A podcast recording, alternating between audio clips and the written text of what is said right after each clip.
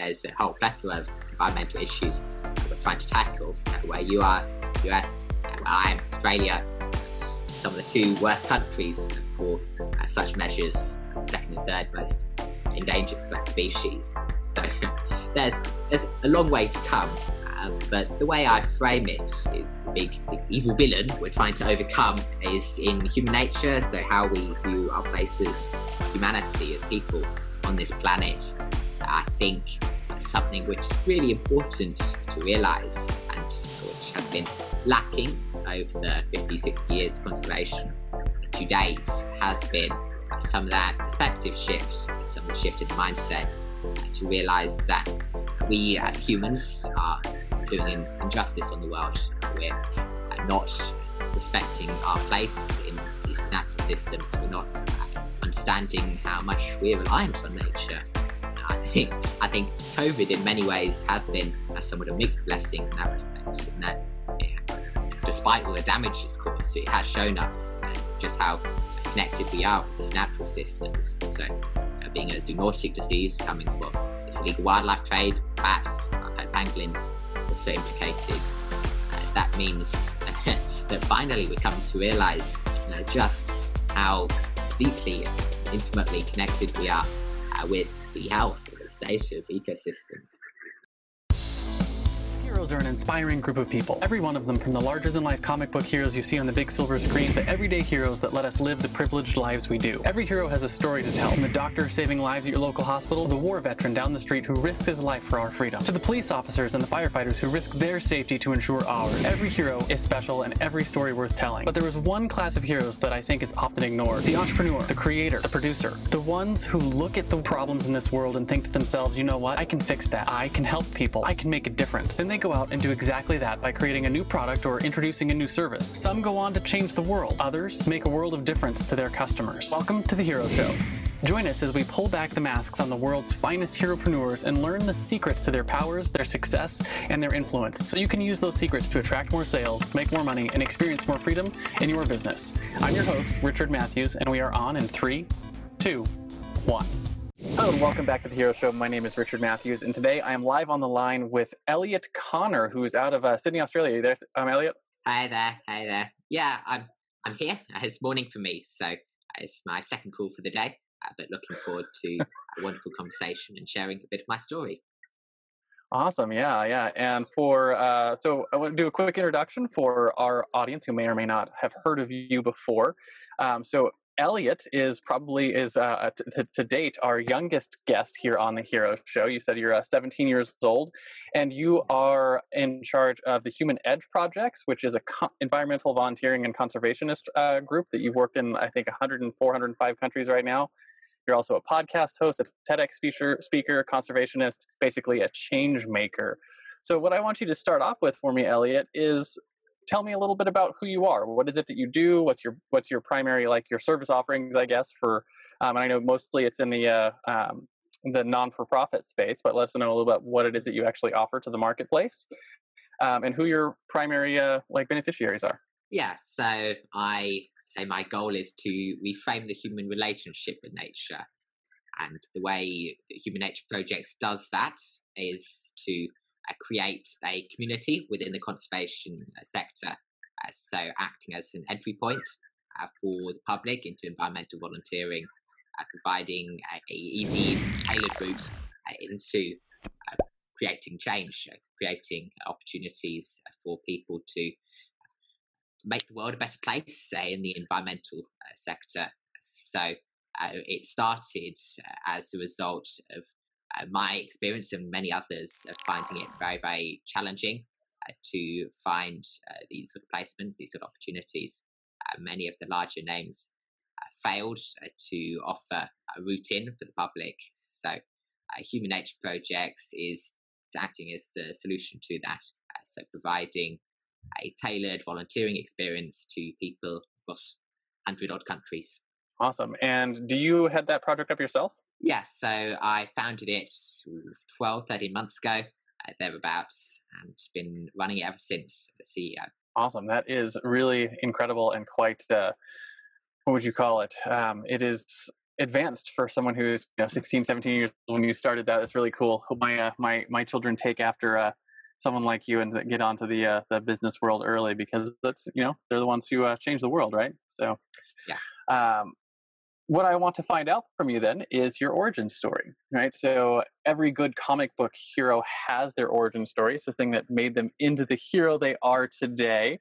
And we basically want to hear that story. Were you born a hero? Have you always wanted to do this kind of work? Um, were you bit by a radioactive spider that made you wanted to get into the volunteering aspect of uh, conservationism and really running a non-for-profit organization? Um, and you know, I normally ask if you started in a job, but I think you might be a little too young to have started in a job. So, uh, you know, basically, we want to know where you came from. How did you get to this point? You know, 12, 13 months into being the CEO of a, uh, a conservationist volunteering organization that's operating in 105 countries. Yeah, it's a good question, and I think it depends how far back you want to look. So, I've always been interested in nature, fascinated by natural history uh, brought up in that context. So you might be able to tell from the accent, uh, but I'm British uh, by birth. So uh, bird watching, long walks in the countryside is very much part of that culture. And moving over to Australia a dozen yeah. years ago, I, I had many more opportunities to follow that. thankfully, much more green space here in Sydney, and that allowed me to keep up that passion. Uh, but yeah, uh, for the past four years, five years now, I've been volunteering very, extensively in environmentalism in this space, uh, mostly locally to start off with. Uh, but then about 18 months ago, so in January of 2019, I spent a month volunteering at a rescue and rehabilitation centre for birds of prey, hedgehogs, bats, all sorts of things whatever creatures could be found in this remote spot in southern France.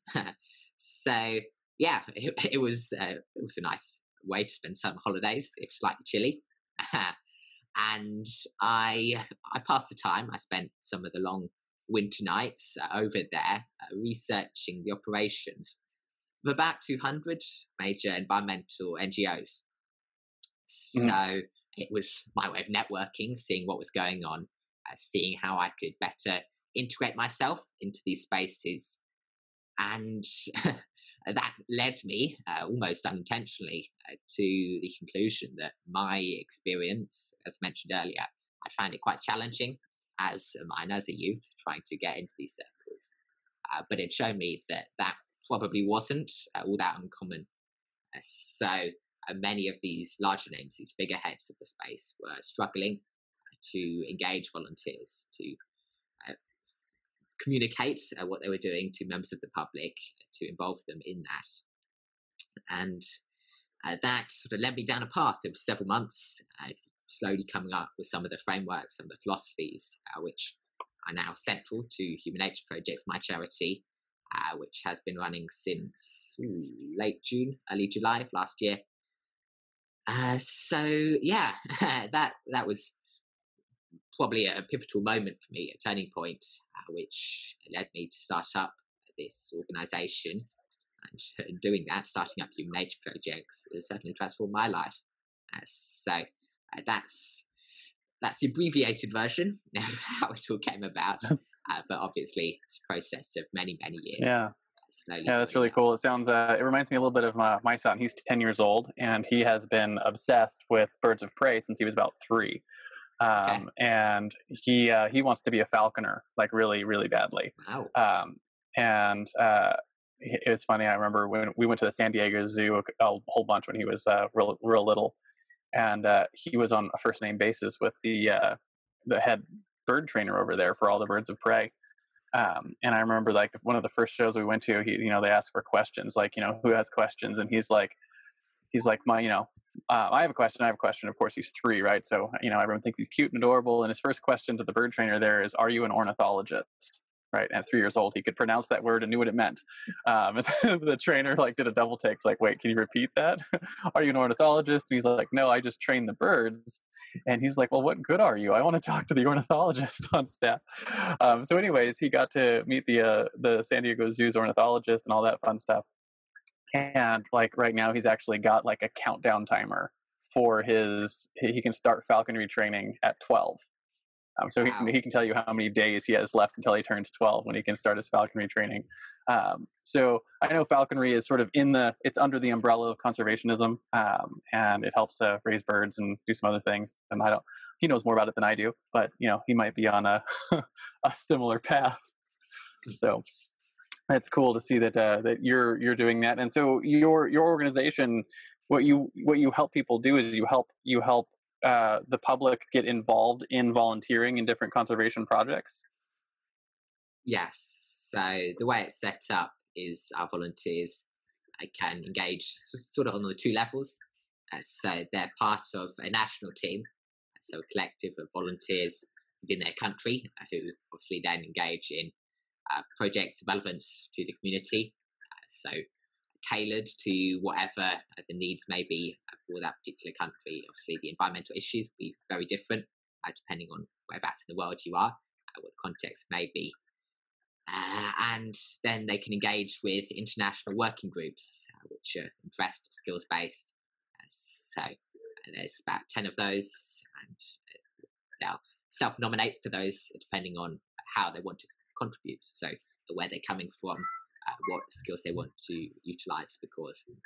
And uh, that very much allows them to help out in a way which is relevant to them. And I think that's uh, quite important, obviously, uh, working with volunteers, working in a space uh, where such a diverse range of people is required. Uh, there's such a range of skill sets you need, such a range of people from all sorts of backgrounds, which are necessary to make the whole succeed. Like complete projects, yeah. yeah it's so effective. Um, so my uh, my question for you then is is probably an obvious one for you know our, our audience is mostly entrepreneurs is with uh, um, with a nonprofit organization like this, how do you drive revenue to pay the bills, right? To make sure that you can actually continue doing what you're doing. Is it all donation based, or do you guys do other things that drive revenue? How, so how does how is the revenue game played in this space? Yeah, so uh, Human Nature Projects is all about integrating people into conservation so it's a lot of crowdfunding actually, uh, which helps. Uh, I think it allows our volunteers to become invested in the issues, uh, to uh, know that that's behind it, uh, to be part of that process. So I think it fits in quite neatly with some of the mission, some of the vision of the project, uh, but a lot of crowdfunding and uh, for some of the larger projects, then that's grants uh, from other bodies, whatever they may be either on the national scale or on the international scale depending on so have you you had to learn how to uh, manage the whole grant process and actually working with the government agencies to get grants? Yeah yeah it's how, how do you how, how, do you find that when when you're the uh, when when you're under the legal age for signing documents and that kind of stuff it's a nightmare it's a nightmare uh, when i first had to register human nature projects uh, that was a long long process so gaining that charity status. Obviously, uh, I'm 17, so I was 16 at the time, uh, very much underage uh, for uh, being on a board. Even. Yeah, yeah. Your your your signature is not legally binding until you're 18 in most countries. Yeah, it was it was a logistical nightmare to get that set up, but uh, slowly, slowly working out how it all fits together and coming up with the most efficient processes to get things done. Yes. so with the uh, the crowdfunding, are you guys using some of the big platforms like Kickstarter and Indiegogo, or do you have your own crowdfunding platforms that you're you're developing yourselves? Uh, it's largely internally run, uh, so I think that helps simplify things. Uh, but the benefit of being a non-profit is we get a lot of that software for free, uh, or certainly discounted in many cases. so uh, we've got various tech platforms that we utilize for various activities and depending on what we're running, or if say this major campaign, major drive we're doing, as we did uh, a drive with Just Giving uh, last year, uh, which was one of those platforms we used. Uh, but it depends, it depends, and we'll uh, move between a few different ones, seeing which works best. Uh, but largely, it's just internally run, so that simplifies things greatly. Awesome. So, so from an organizational standpoint, how many people do you guys actually have on, on staff now that are actually managing projects? Um, who uh, you know either are volunteering or working working for human nature projects and not necessarily working like on whatever your projects are if that makes sense not your volunteers but the people are actually like running the organization yeah so all of our national teams have their own structure. So they'll have a national director who reports to me and to the executive committee uh, which is about a dozen people across all over the world uh, engaging in different roles.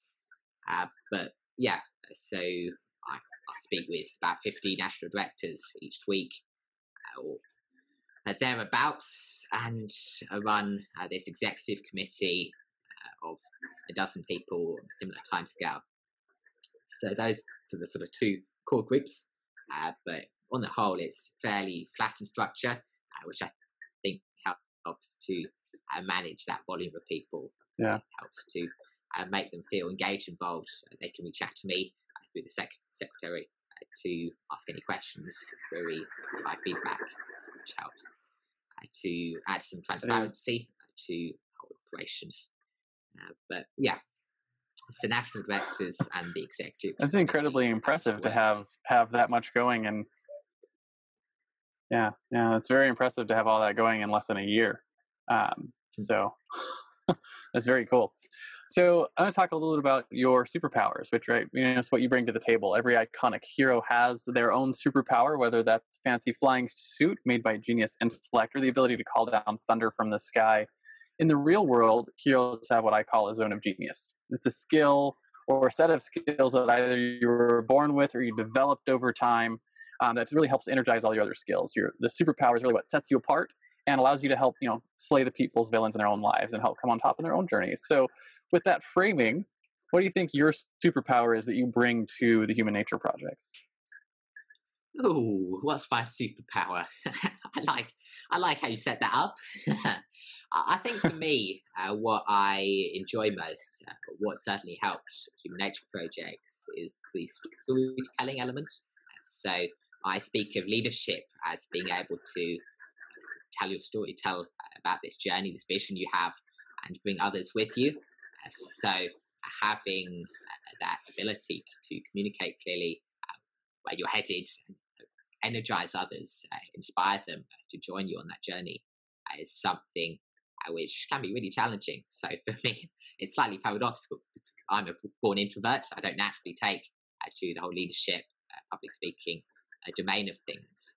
but certainly developing that skill set of late.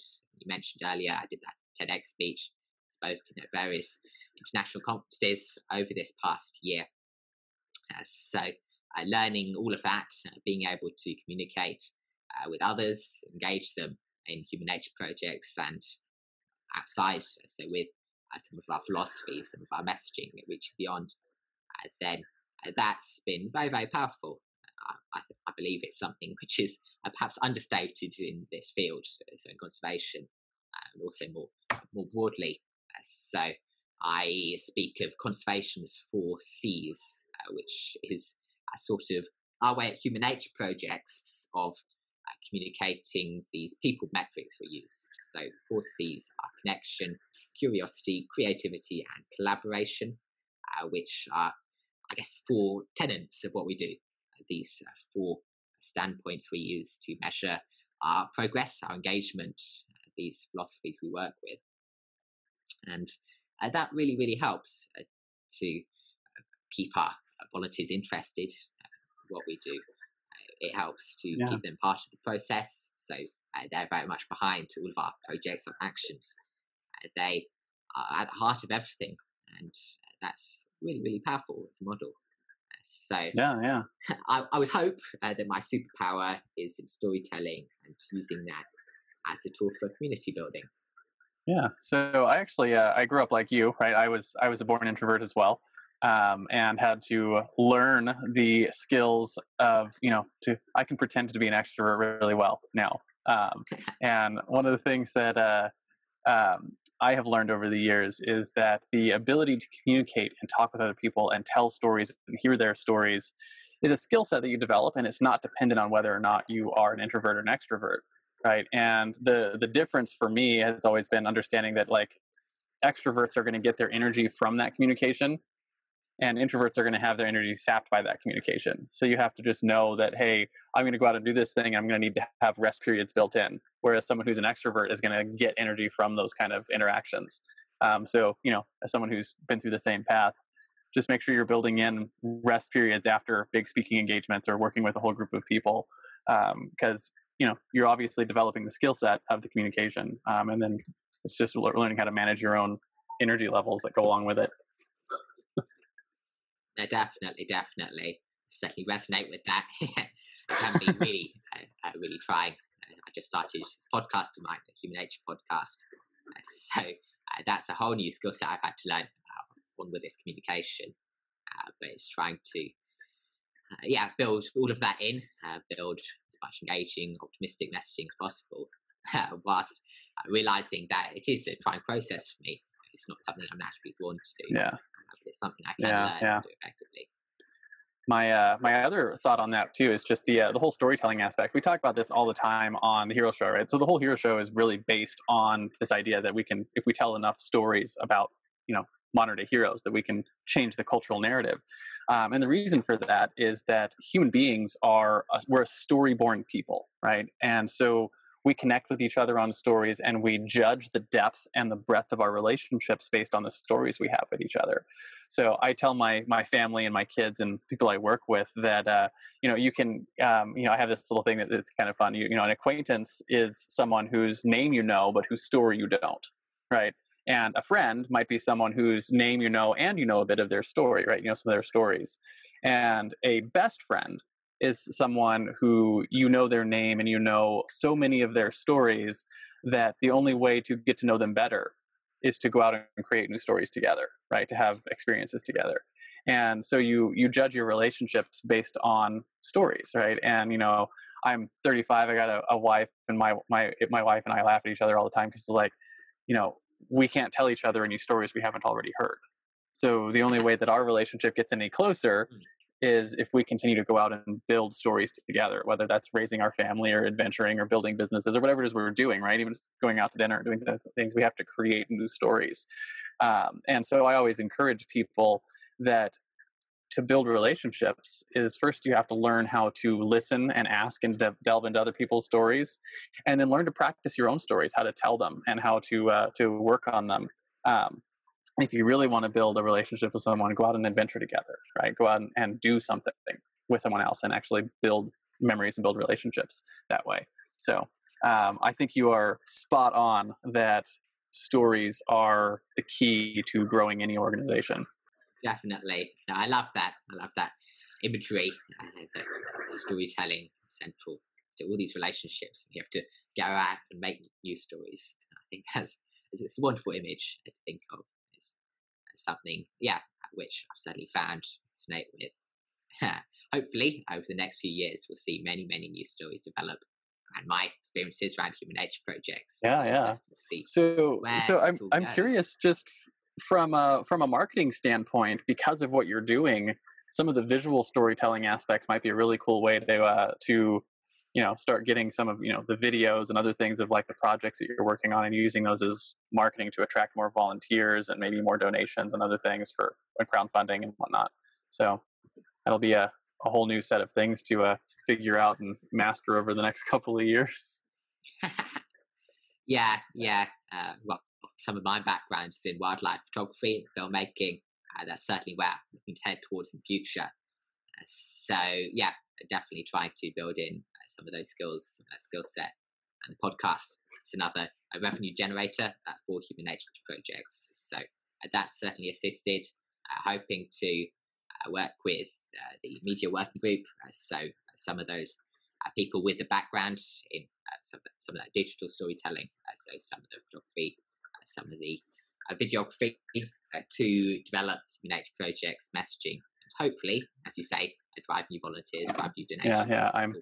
I'm I'm with you. I've I've got like camera gear sitting all around on my desk around me here because like I am I'm just as much into uh, the photography stuff that uh, um, as you are. I uh, um, I do a little bit of the wildlife stuff, not professionally. It's just a uh, you know I think animals are cool. So take pictures of them when I can. Um, but yeah, I've My problem has always been with the photography set is because I don't do it in any sort of professional capacity. Um, that I, I can't bring myself to spend the money on the nice gear that is required to do a um, really high level uh, wildlife photography. Um, and so, so you know, you have you have an advantage there in that you have an organization that requires really good visual storytelling. so you might you you have an excuse to get the good gear.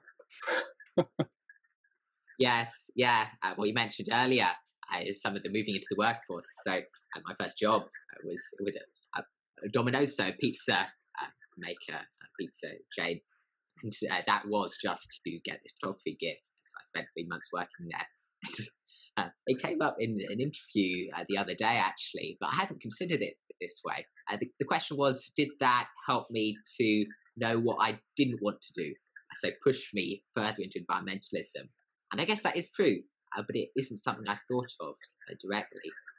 I think I, I, didn't have a particularly pleasant experience in that job. I did serve its purpose. So uh, three months on, I managed to get a nice 600 mil telephoto lens. but yeah, it is part. Those are not journey. cheap. Yeah, yeah, it's just behind me actually. Uh, but yeah, I, it, I love photography. I love uh, those digital storytelling mediums, and uh, that was uh, a big step for me. it certainly helped in this journey, uh, being able to have that to draw upon, and hoping to make it uh, more integral uh, into that into the future. Yeah, yeah. You'll also have to uh, start working out to hold the 600 mil lens up. So. yes. Those things are what, like 12, 14 pounds almost? It's proper heavy. Yeah. Yeah, yeah. I guess you guys don't do pounds over there. You would do kilograms. No, no. So. I think my kit together is about five kilos, six kilos. Yeah, yeah. Conversions. It's heavy. yeah. So I want to talk about the super power, the flaw, right? So, you know, everyone has his kryptonite, you know, and every Wonder Woman can't remove her bracelets of victory without going mad. So you probably have a flaw that has held you back in growing your organization, something that you've struggled with. Maybe some of the things that I struggled with, perfectionism, kept me from shipping, um, lack of self care, which means that I let clients walk all over me, um, or something like being a visionary, right? Where um, you you know what you want to do, but then lacking the discipline to do the actual minutia to implement something, which is also they're all solvable things, but they're all problems that I've struggled with.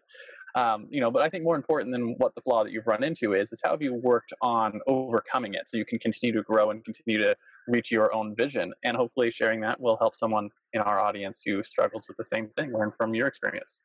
Yeah, I think uh, one of the major challenges I had to overcome, at least initially, was the self confidence so I mentioned uh, it was in January. I had the idea for Human Nature projects, uh, but I didn't start it till late late June, early July. Uh, so it took a long, long time for me to work up some of that confidence, some of that groundwork until I felt ready to start that venture. It was a major new chapter in my life, and for uh, several months after that, I was working very, very long hours with almost no breaks, uh, just setting it up, just uh, bringing in some of those early volunteers, uh, setting up all these processes, establishing uh, some of the workflows necessary to see that organization uh, thrive. Uh, but for me, yeah, it was very much about realizing I could do this. I could set out with such a grand vision. I had no idea that it would be so successful. I set some ambitious goals and we actually surpassed them very early on. Uh, but that it was it was a major process for me uh, trying to find that in myself to be able to communicate clearly such an ambitious such a I like to say a pioneering uh, agenda uh, for an organization especially working uh, with youth in that youth space which itself is quite groundbreaking. It's a very new region of conservation environmentalism and trying to work across country borders, across generations, across languages, cultures. It's definitely a process you have to work up to. So that was one thing which definitely held me back initially. And I think the second part to that is having uh, the confidence to delegate as well. I think quite similar to yourself, I'm somewhat of a perfectionist. So I, I didn't naturally take to delegating some of those responsibilities off. I, I much like to do all my correspondence, do all my uh, messaging myself, do all this organization in a minute uh, without drawing on uh, the advice and support of others. Uh, but I've gained I, a lot uh, from the mentorship, from the support I received throughout this process. So working now very closely with the executive committee, with national directors, uh, to share thoughts, share resources, share ideas, and some of the power behind that has been quite incredible for me to see. Yeah, yeah, and uh, you it, it took you a lot less time to figure out you needed to delegate than it took me. Right, it took me like nine years, and I was like, no, I can do it all myself, and you figured it out in nine months. so, so that's probably why your organization has grown, grown so fast. Um, you learn some of those lessons quick, um, and and move on, um, which is a, a, useful thing. So, I just curious question in all this. You mentioned you know working long hours and doing all these things, put all this time in. Um, are you still uh, doing schooling as well? Like, is primary primary primary education still on your plate, or did you finish early? Like, how did how's that going? Yeah, I'm last year of high school right now, actually. So I finish uh, major exams in mid-November.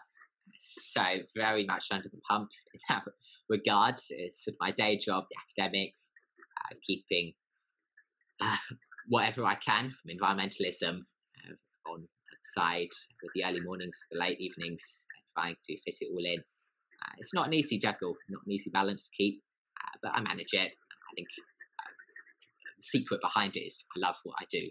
so I'm happy to put in the hours happy to put in the hard work to uh, see that it succeeds, uh, which is important for any. And and I, I assume I assume your uh, your parents are supportive in this because otherwise it would be almost impossible. yeah, yeah. Uh, broadly speaking, they're environmentally literate um, from that background, so uh, very fortunate that they have some understanding of what I'm up to, uh, that they're able to appreciate support in some ways that process. But yeah. They probably still think you're a little bit nuts, but that's okay. My parents still think I'm nuts. yes. So, uh, I want to talk a little bit about your common enemy, right? And uh, you know, we say every every superhero has an arch nemesis, right? It's a thing they're constantly having to fight against in their world, right? In the world of business, it takes on many forms, but generally speaking, we put it in the context of your clients and since you're in a you know a non-for-profit space to be like the organizations that you're working with or the you know the the volunteers you're trying to get or the, you know the, the governments that you're working with whatever it is. Um, and it's generally it's a mindset or it's a flaw or it's something that you're constantly having to struggle to overcome right? And if you had your your magic wand and you could just go into a new situation and you know bop it on the head with your magic wand and make that go away what is that thorn in your side, your arch nemesis, so to speak, that is you're constantly having to fight against to get the results you're trying to get? Yeah, uh, well, it's a big question. Obviously, there's a whole plethora of environmental issues that we're trying to tackle. Uh, where you are, US, uh, where I am, Australia, some of the two worst countries for uh, such measures, second and third most endangered species. So there's there's a long way to come. Uh, but the way I frame it is a big evil villain we're trying to overcome is in human nature. So how we view our place as humanity, as people on this planet.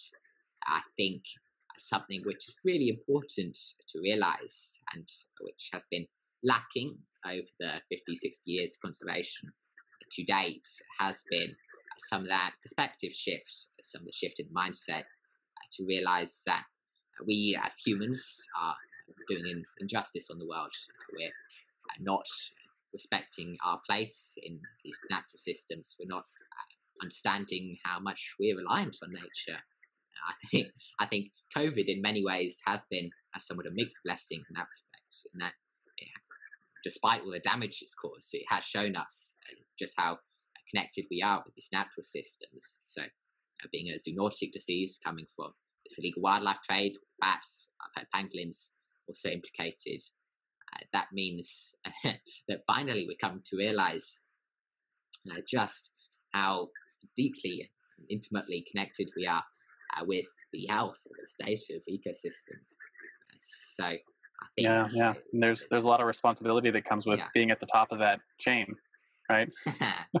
yeah, Yeah, yeah. I think it'll be a long journey uh, to get to this new nature, this new human nature we're working towards. Uh, but the end goal uh, is to respect a sense of equity, of equality between humans and animals, and equal rights to be on this planet as itself input, uh, but also how heavily reliant we are uh, on nature. It's about 40% of GDP comes from natural services. 80% of Sustainable Development Goals heavily, heavily reliant on us halting biodiversity loss.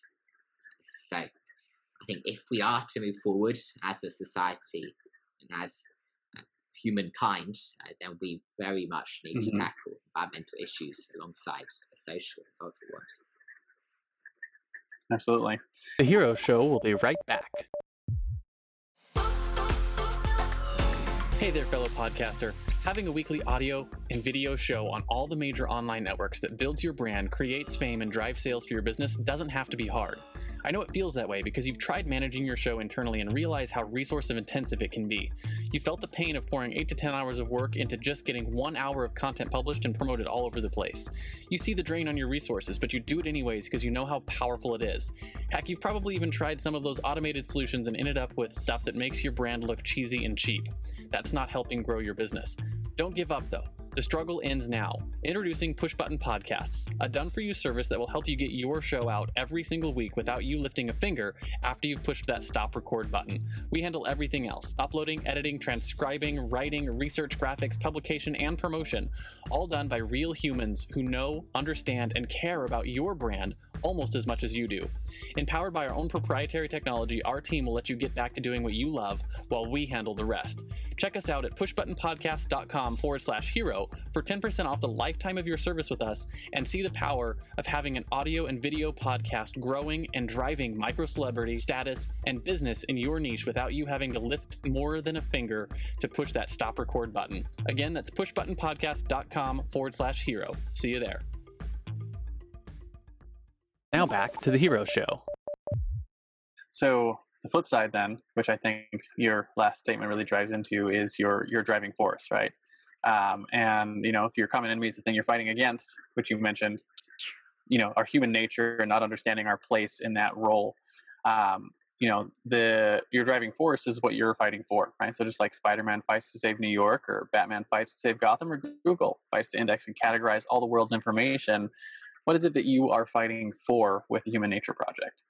Yeah, uh, yeah. So uh, we've talked uh, bits and pieces, uh, sort of circling Alluded. around this point, uh, but human nature is fighting for uh, a worldview in which humans and animals can thrive and coexist. definitely, what drives me is a mixture between the two. So, working with many inspiring leaders inspiring individuals across so many countries, speaking to them a dozen countries daily is incredibly motivating. And also having those opportunities to connect with the animals themselves. And so I still do animal rescues, animal rehab here in Sydney. And so being able to build strong relationships, forge those bonds with living creatures is incredible. It's a life changing experience.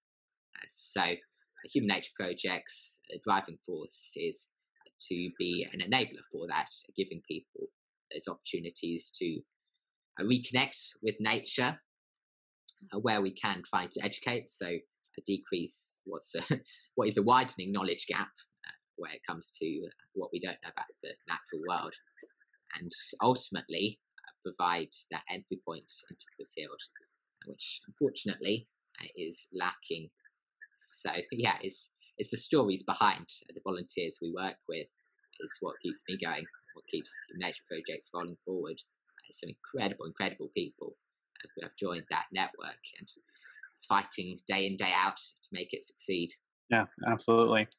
Um, and it just it remind me of something else that uh, because um, you know you're talking about like the things that you guys are working towards, um, and really understanding our place. One of the things that uh, I've been really fascinated with, and if we ever decide as a family to settle down at some point and you know purchase land and do any of those things instead of the traveling life we're doing now, um, is uh, looked into uh, sustainable farming, right? Um, okay. And uh, so we uh, um, just watched a documentary, which I don't know if you've seen yet. Um, it's out on Netflix called uh, the the Biggest Little Farm, um, and it's about a it's about a 200 acre farm in California here in the U.S.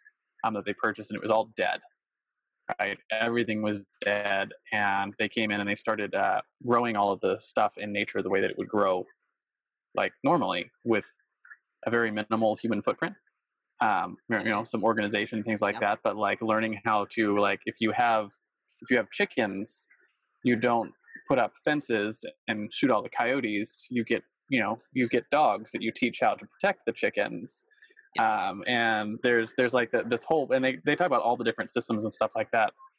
Um, but everything from you know they've got snails that are eating their fruits so they bring in ducks and they put in a duck pond. Um, and like learning how to actually use nature to take care of itself, right? Um, and to actually build the ecosystem. Um, and it was really, really fascinating to see that, like, you know the gophers came and the wolves came or the coyotes came and but it also you know they started bringing in bats bringing in owls and bringing in other things and like you start seeing like once they built all of this system up over seven to ten years their production is like two or three or four or five times what you know the you know line agricultural machine farming is so significantly yeah. more production out of the same land and then the land is healthier the animals are healthier they're all sort of living in harmony with those things um, and the uh, like when they had all the big fires that happened a couple of years ago, the fires went all around their farm because their farm was fine. Like it can handle itself. It had a good water table, and their plants and everything were good. It wasn't all dried out. It wasn't. It wasn't. You know, uh, it hadn't been destroyed by the way that we're trying to do it with machines and you know single crop farming and that kind of stuff. Um, and it's just really fascinating to see that like there's there actually is already proven paths forward and things like how can humans feed ourselves with this interaction with human nature and how can we take care of the animals and be a part of the be a part of the solution instead of a part of the problem. So. No definitely. I think is uh, really really interesting at that point to bring up uh, just how uh, we've developed uh, these big uh, machine agriculture systems. And now increasingly as our knowledge improves, as we uh, develop new concepts, new ideas, we're just seeing a reversal, moving back towards more traditional methods, uh, realizing that they were actually very effective because we were doing them alongside nature as opposed to working against it. So all these permaculture techniques, which can uh, drive really efficient uh, but also healthy farms, uh, can be really interesting to look into. And you reminded me of another story uh, where I am so here in Sydney or uh, Australia's east coast, uh, there was a wonderful story of a little penguin colony. So these were being uh, preyed upon uh, by some of the introduced pests, uh, heavily, heavily under threat. Uh, but their solution to that was to train a group of German Shepherd dogs to protect them. So it's something you would never, cool. never think of. I mean, if, if you were going about it, you'd set up security cameras, you'd see what was going on, you'd realize there were lots of rats, lots of uh, feral cats uh, preying on these birds. Uh, but then to, to introduce dogs into this system, to train them, to respect them, to imagine that they could coexist with penguins in such a harmonious way, which ultimately is unnatural, but to realize that that's possible is incredibly visionary. So there is so so much yeah. we don't know. That's what they did with the uh, the dogs and the chickens. Yeah, they they got the they they trained their dogs to uh, to take care of you know their 200 plus chickens, kept them from getting eaten by raccoons and um, you know birds of prey and uh, and coyotes and everything, which was really cool. definitely, definitely. So, I want to talk a little bit about uh, your own personal heroes, right? So, we say every hero has their own personal mentors, just like Frodo had Gandalf, or Luke had Obi Wan Kenobi, or Robert Kiyosaki had his rich dad or Spider-Man had his Uncle Ben. Right? Who are some of your heroes? Were they real life mentors, maybe speakers, authors, peers who were a couple of years ahead of you? And how important were they to what you've accomplished so far in such little time for what you've uh, what you've already done? Yeah, uh, uh, many heroes, uh, many people, uh, both alive and dead, have inspired me. Uh, one who I jumped on very early is Steve Parish, who's probably Australia's foremost photographer. Uh, but he invited me up actually to a weekend masterclass of his up in Queensland, so uh, north coast, uh, northeast, and what he showed me over that time, I spent lodging with him in his studio, seeing his workflow and hearing his teachings, he showed me this creative life purpose of his, uh, which I found really, really touching. Uh, it's basically his way of communicating like an overarching vision for what he does. So his work is all about using nature as a solution to mental health issues, uh, being able to communicate that message, connect people, and ultimately decrease the prevalence of these conditions in our society. Uh, so that really touched me, and that led me to uh, forming uh, some of my own uh, worldview, some of these uh, philosophy of mine. Some others, Gerald Durrell, wonderful conservationist, author, communicator, storyteller, really influential in the sort of conservation optimism movements. So, uh, reframing environmentalism in a very positive light, uh, similar to what you're doing with entrepreneurship, uh, but trying to frame the issue as positive as opposed to negative. Uh, so, mm-hmm. Uh, the world's not collapsing, but there is all these people trying to save it and trying to look at things that way. Jane Goodall, I think she's an incredible woman uh, still alive just. Likewise with Attenborough, uh, both um, pioneers, leaders in this movement. Uh, Goodall, of course, very influential in reframing how we look at ourselves as humans, and Attenborough uh, opening up environmentalism to many, many more people. So, yeah, there have been many, many amazing people who I look up to. I just hope that my generation, the upcoming leaders, can fill their footsteps in advance of the cause uh, there's some big uh, footsteps following. Yeah, well, I think if uh, you and my son are any indicator of what the next generation is like, I think uh, we're on a good path. yes, uh, yes, we hope. so, I want to talk a little bit about your guiding principles, right? So, one of the things that makes heroes heroic is they live by a code. Um, for instance, Batman never kills his enemies; he only ever brings them to Arkham Asylum. So, as we wrap up the interview, I want to talk about top one or two principles that you use regularly in your life every day. You know, maybe something that you wish you'd known when you first started out on your own hero's journey. Yeah, uh, I think for me, it comes very much down to uh, this authenticity as a leader. I think that's uh, something I find very, very important. So being able to be very open, uh, very plain, clear, vulnerable even at times about what's going on for yourself, being able to tell that to others, open up, uh, being able to hear their responses, work with them efficiently as as a, as a leader in the truest sense, uh, that can be really powerful. It's something I've struggled with uh, tremendously. Uh, but we talked earlier about storytelling.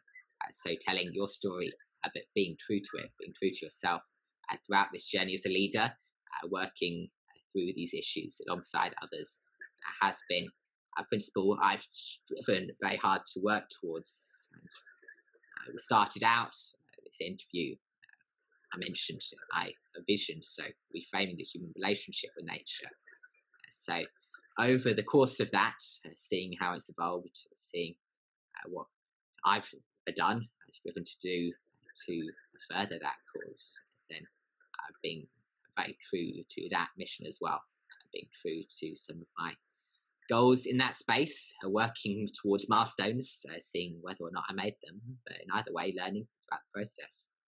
That's, yeah, uh, that's how I tackle it. Yeah, yeah. Authenticity is a, a hard thing to grasp. Um, a lot of people don't even, they're not even authentic with themselves, right? It's a hard thing to, uh, to tell yourself the truth, but then also to tell others um, and move, move forward. Right. And actually, you know, you mentioned being vulnerable. That's a hard thing to do.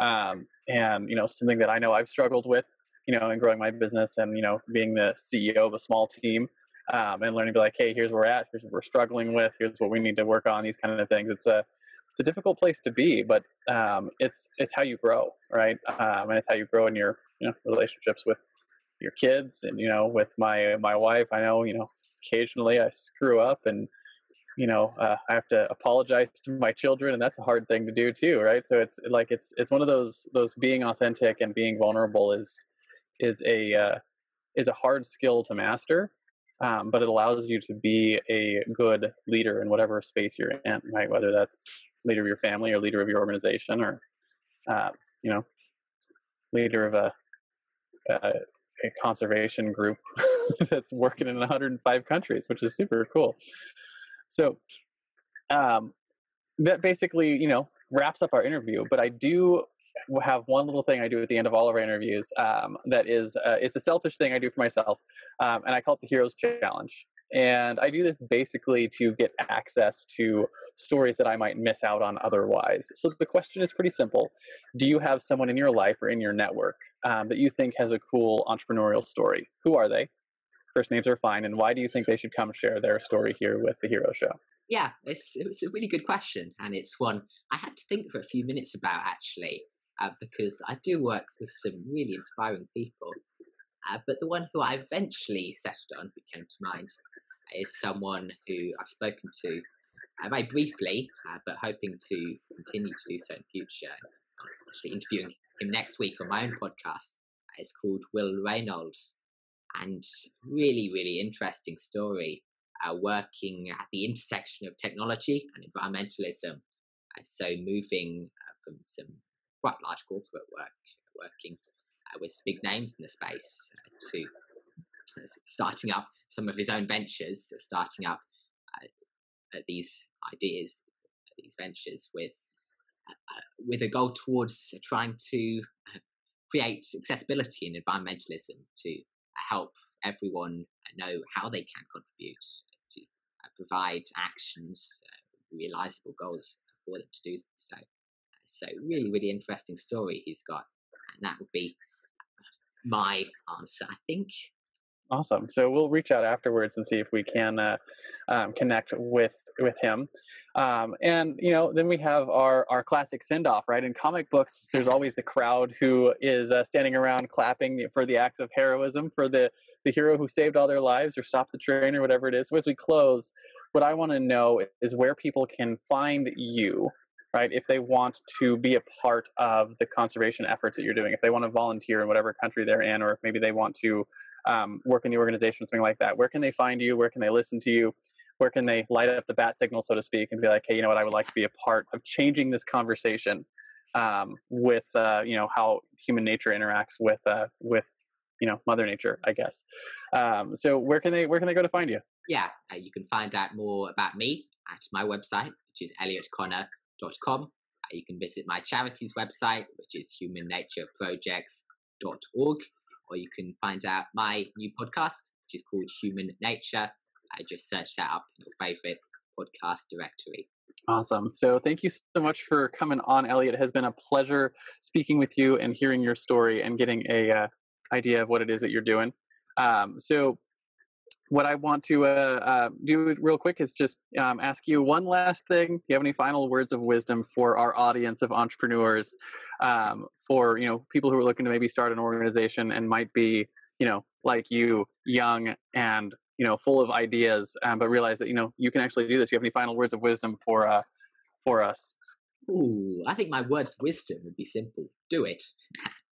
I think uh, very much if you take that leap of faith, uh, step out there uh, trying to take in some of what we've discussed, of course, this show, uh, be authentic, tell your story, and uh, try and ultimately achieve this vision of yours as a leader. And then the only thing you can do is start out, make mistakes, learn from them, and see where it leads. Because ultimately, especially in COVID times, it can be hard to know uh, where things are going to end up. Uh, say, human nature projects, I couldn't have predicted uh, where we'd be now where we will be in 12 months' time. Uh, so start out, have this vision, uh, set goals, and work work your ass off to achieve them uh, because uh, that's the only way you're going to progress. Absolutely. So you heard him. If you're uh, thinking about starting something, uh, just do it. Um, Elliot, thank you so much for coming on the show. Really appreciate it.